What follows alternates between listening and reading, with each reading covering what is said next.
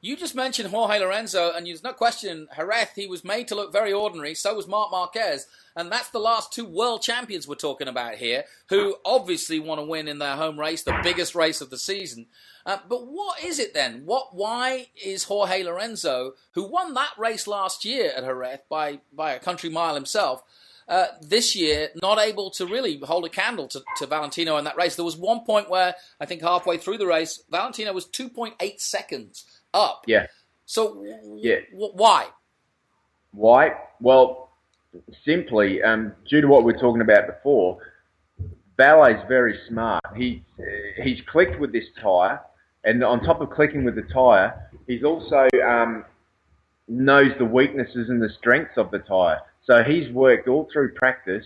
Um, he's got on the bike at that track. He's been fast straight away. So instead of having to find speed, he's been able to work on the longevity of that tyre. Um, you know, keep it cooler, um, not spin it as much. And if you actually look at, um, if you have a analyse that race, I mean, he was, you know, really trusting that front end, getting it into the apex. He had a lot of rear grip as well, and he was actually spinning less than the other guys.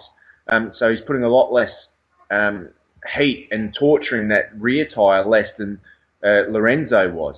Lorenzo, on the other hand, he always likes to carry more corner speed and and and really slide the rear of that bike on the exit, which at this um, Jerez track, it just wasn't working for him. He needed to work on changing his style um, to get that uh, to keep the the coolness in that rear tyre.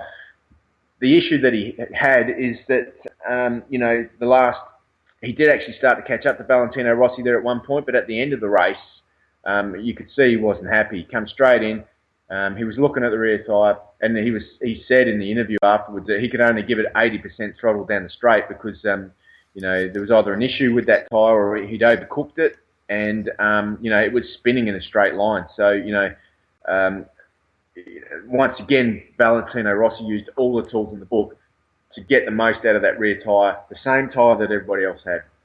And would you say the same is true of the mighty Honda team? I mean, again, Dani Pedrosa and Marc Marquez are no fools around a Jerez, uh, especially at home, of course.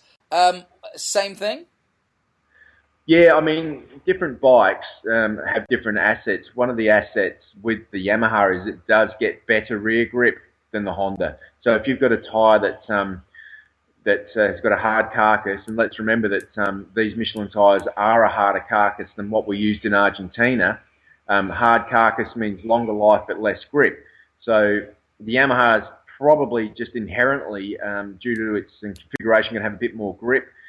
Um, so that's made it hard at Jerez for uh, a guy like uh, Marquez. You know, like at an open track uh, like you've got down there in Austin, Texas, um, you know, where you can get a bit of flow happening and drive grip's not as important as corner grip. You know, a guy like Marquez on the Honda can use the other attributes of that bike to go well. So on a flowing circuit like uh, Circuit of Americas, um, you know, the bikes are probably maybe swayed a little bit more in Marquez's favour. But um, Jerez is a very stop-start uh, track in part, so you put a lot of load into that rear tyre.